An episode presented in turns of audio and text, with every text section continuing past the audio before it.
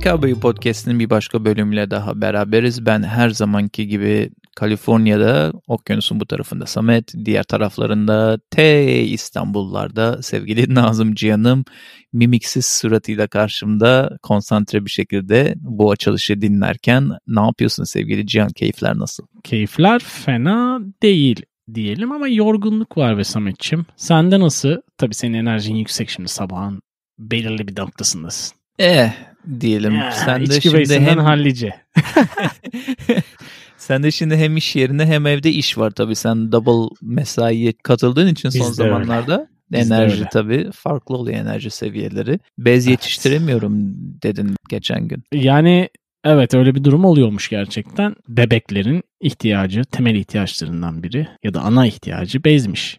Bunu yaşayıp gördük. Tecrübe etmek her zaman önemli ya. Hani amatör olduğun için bazı konularda öngörülerin de yüzeysel oluyor. Tutmayabiliyor. Öğrenilmiş gerçekliklerimiz artık mevcut. Yararlanmak isteyen podcast takipçilerimiz bana ulaşabilir. hkbpodcast.com üzerinden. Şimdi sen yeni bebişinle bu tecrübeyi yaşarken ben de sevgili eşim Lori ile bir değişim öğrencisi tecrübesi tercih ettiğimiz için biliyorsun bizimle Kiara yaşıyor son 5-6 aydır 17 yaşında 18 yaşına basarken doğum günü gelirken bu Mayıs ayında dedik ki onu her zaman gitmek istediği görmek istediği yerlerden biri olan Seattle'a götürelim bir doğum günü hediyesi olsun.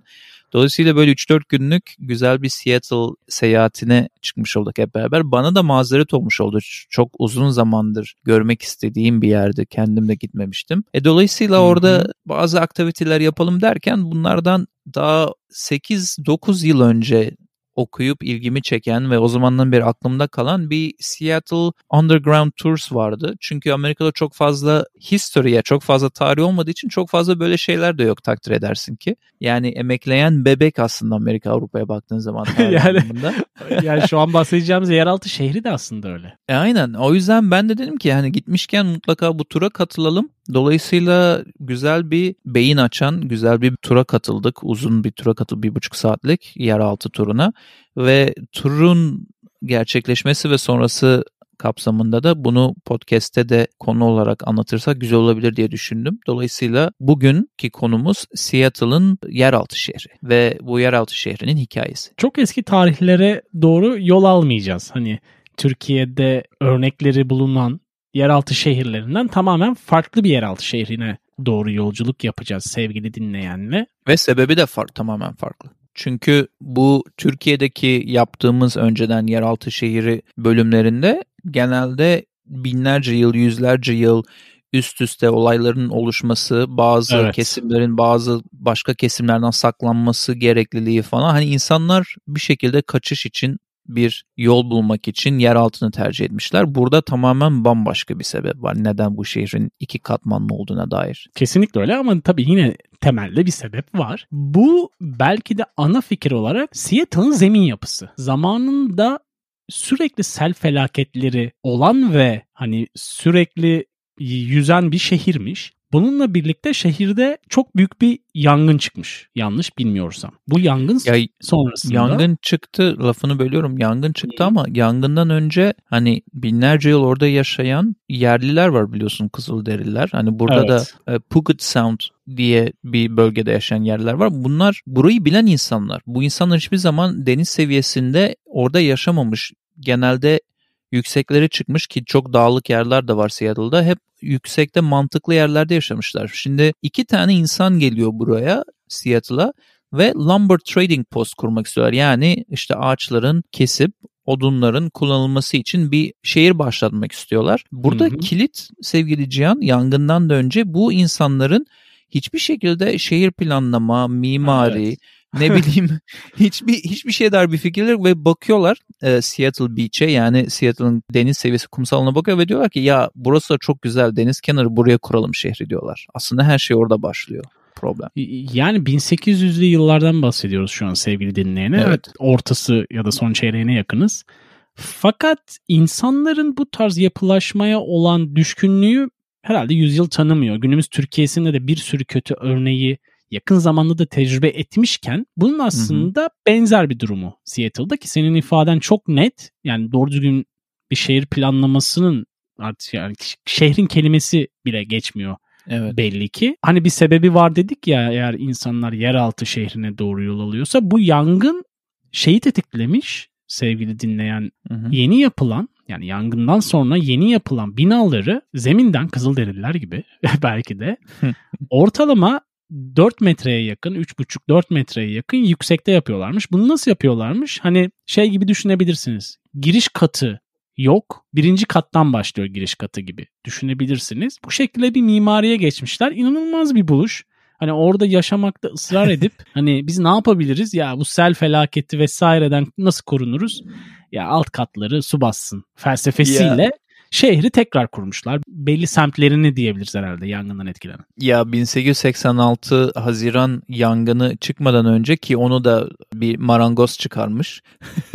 yani şehirde herkesin bir mesleği var ama e, ne yaptıklarına dair fazla bir fikirleri yok galiba o zamanlarda. E, neyse bu yangının Hı hı. çıktığı yıldan önce ilk bu kumsala yapılan şehirde sevgili Cihan her şeyi çünkü odun çok kestikleri için ve aşık olduğu için Seattle her şeyi odundan yapmışlar. Bütün evleri odundan yapmışlar, tahtadan yapmışlar ama Hı hı. en böyle benim aklımı almayan ve inanamadığım aslında yangın bunun için bir fırsat oluyor değiştirmek için. Kanalizasyon sistemini de tahtadan yapmışlar.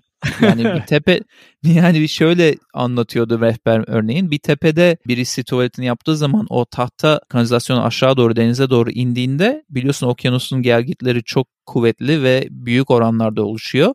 Her şey denize akıyordu belli bir süre sonra günün diğer tarafın diğer kısmında okyanus o kadar güçlü geri geliyordu ki o boruların bittiği yere bütün o kakaları çişleri aynı şekilde tuvaletleri geri püskürtüyordu tepede yaşayanların. Hatta hani tuvaletlerin kapakları açılıp tavanlara falan gidecek kadar kuvvetli bir tasdikli bir geri itme varmış. Ya aslında uzun lafın kısası bütün şehir, bütün şehri bok götürüyormuş sevgili Yine yine bir Ve yangın- örneği.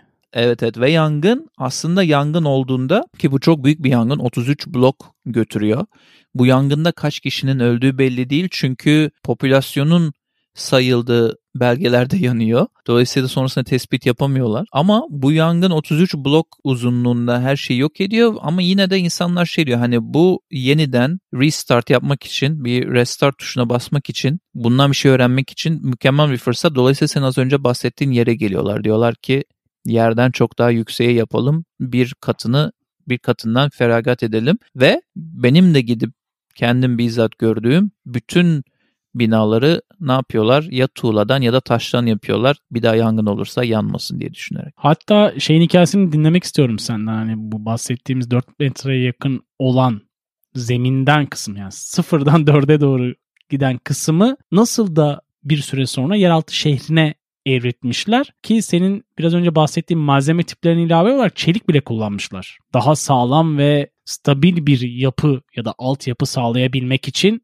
bir şeyler öğrenmişler. Evet bu yani gezerken de çok görme fırsatım oldu. Biraz saçma bir yönteme başvuruyorlar. Her blokun etrafına duvarlar örüyorlar. Yükseltiyorlar 4-5 metre üzeri etrafında da duvarlar örüyorlar. Bir bloktan Hı hı. diğer bloğa geçmen için yani bir sokaktan diğer sokağa geçmen için bir duvara merdiven dayıyorsun. Tırmanıyorsun üzerinden alt, öbür tarafından iniyorsun ve bir dahaki sokağa geçmiş oluyorsun.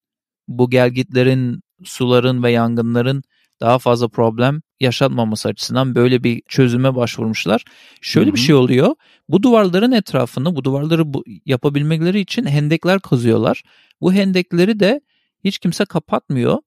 Dolayısıyla Dolayısıyla geceleri özellikle insanlar eğlenceden dönerken biraz daha çakır keyif olduğunda 17 tane tespit edilen insan bu hendekleri düşüp can vermiş. Zamanında şöyle bir kaçık bir tespit var. Zamanında şehir bundan sorumlu olmamak için bunun adını involunteer suicide koymuş. Yani gönülsüz intihar şeklinde kayda geçirmiş bu 17 kişiyi. Dolayısıyla o e, hendeklerde günümüze kadar gelen bir rivayet olmuş insanların nasıl talihsizce hayatlarını kaybettiklerine dair. Yani günümüzde şöyle bir şey oluyor sevgili Can. Bu şehir üstünde bir şehir daha kurduklarında alt taraflar önce Hı hı. 1900'lerin başlarında bir salgın olur diye şehir tarafından yasaklanıyor. kimse inemez şeklinde. İş sahipleri de bunu depo olarak kullanıyorlar. Buldukları her çöpü, her artığı, her işine yaramayan bir şeyi oraları doldurmaya başlıyorlar. Sonra 1940'larda Bill Spider diye bir insan ortaya çıkıyor. Aslında bir gazeteci ve buranın aslında underground tüneller yani yeraltı tüneller şeklinde tur olarak yeniden açılabileceğini savunuyor ve şehri bunu ikna edip 1965'te sanırım ilk turunu kurmayı başarıyor ama günümüzde benim gittiğim tur da Bill Speidel'ın turuydu. O da çok ilginç bir şeydi yani 65'te başlıyor. Hani benim gittiğim turuna da direkt Bill Speider'ın yeraltı turu diye ve kendisinin böyle işte hayat hikayesinin olduğu bir köşe yapmışlar. Onu böyle şehri yeniden turistik açıdan da canlandırdığı için böyle işte atfetmişler bazı güzel şeyler falan. Hı hı. Adam çok değiştirmiş çünkü o zamana kadar çürüyen ne bileyim eşyaların olduğu, farelerin bastığı böyle kullanılmayan bir alana doğru dönüşüyormuş o birinci etapı şehrin. Bugün bir buçuk saat boyunca durmadan yürüyebileceğin kadar restore edilmiş. Bu arada dinleyenin gözünde canlanması için gerçekten de yerin altında yürürken biz üzerimizde işte otobüslerin geçtiğini, kısım kısım bazı insanların adımlarını cam panellerden görebildiğin yerin altında bildiğin camlar, kapılar sokak fenerleri falan var. Çok ilginç bir hisse sahip oluyorsun yürürken. Çünkü gerçekten de bir şehir var aşağıda yani hala var olan. Bu senin bahsettiğin notlara ilave olarak sanki o dönem biraz izole bir yapıya sahipmiş bu yeraltı şehirleri ve böyle her tip insanın bulunduğu işte yasa dışı durumların baş gösterdiği ve temelde de kolluk kuvvetlerinin de çok da girmek istemediği yerlermiş. Evet. E, temelde de tabii ki hani soğuktan da korunabildiği bir yer. Çünkü Seattle sanıyorum öyle çok sıcak bir şehir değil, değil kış aylarında. Kesinlikle. O yönüyle de aslında bir yeraltı şehrinden öte bir suç noktası haline de gelmiş. evet evsizler için, kanun dışı kumar oyunları için, uyuşturucu için Özellikle uyuşturucu ve, çok orada evet. dönüyormuş ve kontrol edilemiyormuş şeklinde birkaç bir şey okudum. Evet evet bu yasaklama ve kendi kaderine terk etme döneminde bu tarz şeyleri de çok gebe oluyor. Hatta günümüzde artık bir deyime dönüşen speak easy dedikleri yani speak easy hafif konuş diye çeviririz herhalde. Speak easy artık bir bar ismi. Çünkü evet hani ya, sessizce konuşup gizlice alkol içtiğin prohibition zamanı ki bununla ilgili bölüm de yapmaya değebilir herhalde. Yeraltı barları gördün mü orada dolaşırken? Ben öyle şeyler okudum çünkü. Yeraltı barları varmış insanların oraya geldiği ve belli bir saatten sonra ortadan kaybolduğu. Evet ilk direkt girdiğimiz böyle tepeden bir e, kapağın açılıp da içine girdiğimiz ilk oda, ilk başladığımız yer bir yeraltı barıydı ve bu kovboy filmlerindeki gibi upuzun barın bir masası vardı. Arkasında hala Hı-hı. şişeleri koymaya yerlerin olduğu raflar falan vardı. Orada başladık toplanıp büyük bir alan olduğu için turun enformasyonu almak için ve orada bir bar görmüş oldum ilk girdiğimiz oda bir büyük bir yeraltı barıydı. Ama bu speakeasy'ler de çok yaygınlaşmış prohibition zamanı yani içki içmenin hmm. yasak olduğu yıllarda gizli böyle gizli saklı sessizce insanların yer altında buluşup da ya bugün de bir iki viski tokuşturalım hadi gel yer altına inelim dedikleri yerlerden biriymiş Seattle. Ya zaten 1907 yılında sanıyorum büyük bir operasyon yapmışlar oraya. Belediye meclisi bir karar almış ve bütün yeraltı şehirlerinin girişlerini kapama kararı almış. Bunun sebebi de 1890 ile 1906 yılları arasında opium kullanımı inanılmaz boyutlara ulaşmış şehirde. Evet. Böyle kontrol edemeyecekleri hale gelmiş. Bunun önüne de şey gibi hani bayağı oraya, orada orayı tamamen kapatmak gelmiş akıllarına. Sanıyorum 10-15 ya da 17 miydi girişi varmış belli noktalardan. Oraları tamamen kapatıp bir şekilde şehrin kangren olarak gördükleri bu noktasını ki o hale gelmesinin sebeplerinden biri de eminim meclis üyeleridir, belediye meclis Hı-hı. üyeleridir. Sonrasında inkar ederek böyle bir karar alıp uygulamaya koyulmuşlar. Evet her zamanki gibi her yeraltı mistik yerde olduğu gibi burada da hemen insanlar işte Ghosts of the Seattle Underground olaylarına da giriyorlar. Özellikle eski zamanlarda bu tarz böyle hayaletler hayaletler çok revaçta olduğunda in- inanış olarak. Orada da bayağı hatta şöyle bir şey oldu bu arada. Turun sonunda tur sahibi bir tane bastırılmış bir resmi asmış bir turun bittiği yere. Orada bir yani bu şey bu arada hiç inanmayan biri bu yıllarca yıllardır yapıyor bu turu. Ama bir tane fotoğrafı bastırmış bir onun müşterisi veya işte turu katılan biri ve oraya asmışlar. Gerçekten ilginç o fotoğrafa bakması. Böyle bir kadın silüeti eski kıyafetleri giymiş, Victorian Times kıyafetleri giymiş kadın beyaz kadın silüeti gibi bir şey vardı içinde ama bunu gülerek gösterdi. Hani bu en yaklaştığım hayalete bu fotoğraf şeklinde şakalaşarak gösteriyordu bana turdan sonra muhabbet ettiğimizde. Ama burada bir şey daha var bu yeraltı şehirlerine hizmet ettiği. Zamanında brothel dedikleri bu işte kadın çalışanların, sex workers'ların olduğu yerler de çok kabul edilmediği için society'de, sos toplumda bu tarz şeyler için de bu yerler müsait yerlermiş, karanlık veya yer altında olan yerler. Dolayısıyla birçok amaca hizmet etmiş sevgili Can. Neresinden tutarsan tut birçok kesimin kullandığı yani nasıl başladı? nasıl, nasıl başladı ve nasıl bitti kısmı için güzel bir resim çektin bence. Evet evet. Bu turun en güzel taraflarından biri de şeydi. Böyle gezdikçe camdan bazı nasıl diyeyim sana döşemeler yapmışlar üst katta şu an var olan asıl katta. Hı hı. Ama alttan durup üzerinden insanların adımlarını bastıklarını görebiliyorsun gündelik koşuşturmada. Senin orada olduğunu bilmeden böyle sürekli yürüyorlar. Çok güzel bir enstantaneydi. O da benim en favori anlarımdan biriydi hatta turda. Yani hani açıkçası orijinal bir yeraltı şehri Seattle'daki. Çünkü hani kazıp yapılmamış, yapılıp üstüne bayağı şehir inşa edilmiş durumda. Ben de merak ettim diye notlara eklemek isterim. Aynen öyle yani bir gün fırsatın olursa veya dinleyen fırsatı olursa kesinlikle görmeye değer yer. Biliyorsun Space Needle çok meşhurdur Seattle'da. Herkes ona odaklanır. Üzerine çıkıp e yani, e, şehri tepeden görme.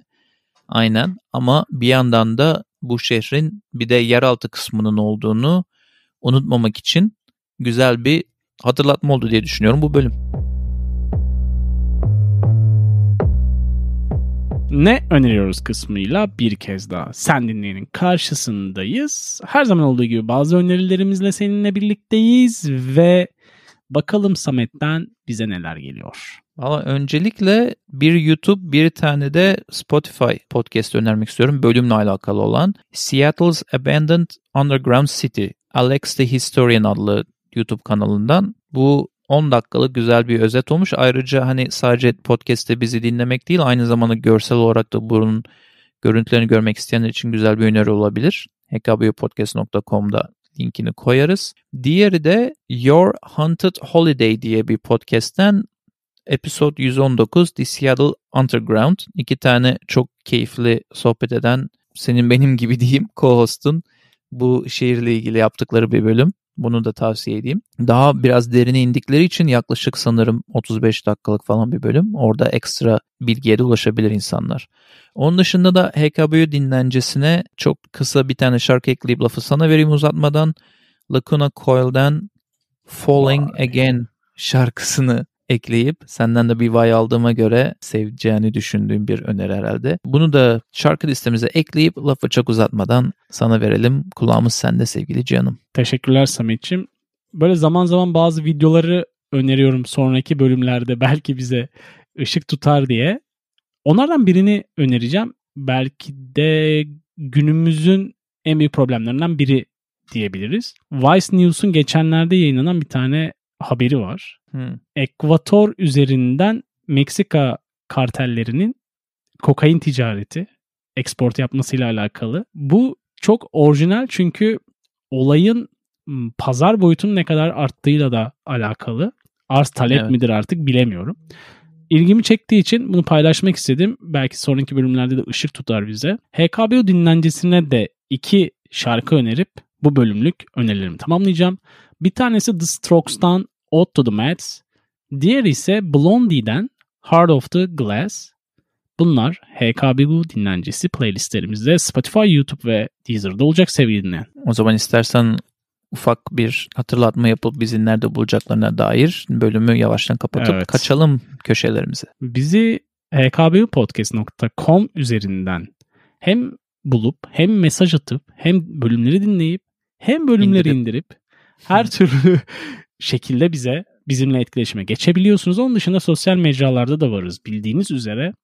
Aktif olarak Instagram ve Twitter diyebiliriz. Samet'in de Evet. her zaman söylediği gibi TikTok hariç olacak şekilde bir yolculuğumuz var. E onun dışında ne yapabilirsin sevgili dinleyen? Belki bu bölüm hoşuna gittiyse ilk bizi ilk defa dinliyorsan geçmiş bölümlerde kendini rastgele kaybedebilirsin. Çünkü sanıyorum bu bölüm 200 küsürüncü bölüm şeklinde ilerlediğinden dolayı artık bölümleri kaybettik. Sen de hakimsin. Önceki sonraki bir iki geriki bölümlerle yolculuğa birlikte devam etmek dileğiyle. Değil mi sevgili Samet'ciğim? Kesinlikle öyle. Bizimle yolculuğa devam ettiğiniz için teşekkürler. Bir sonraki bölümlerde tekrar görüşmek üzere. Hoşçakalın. Hoşçakalın.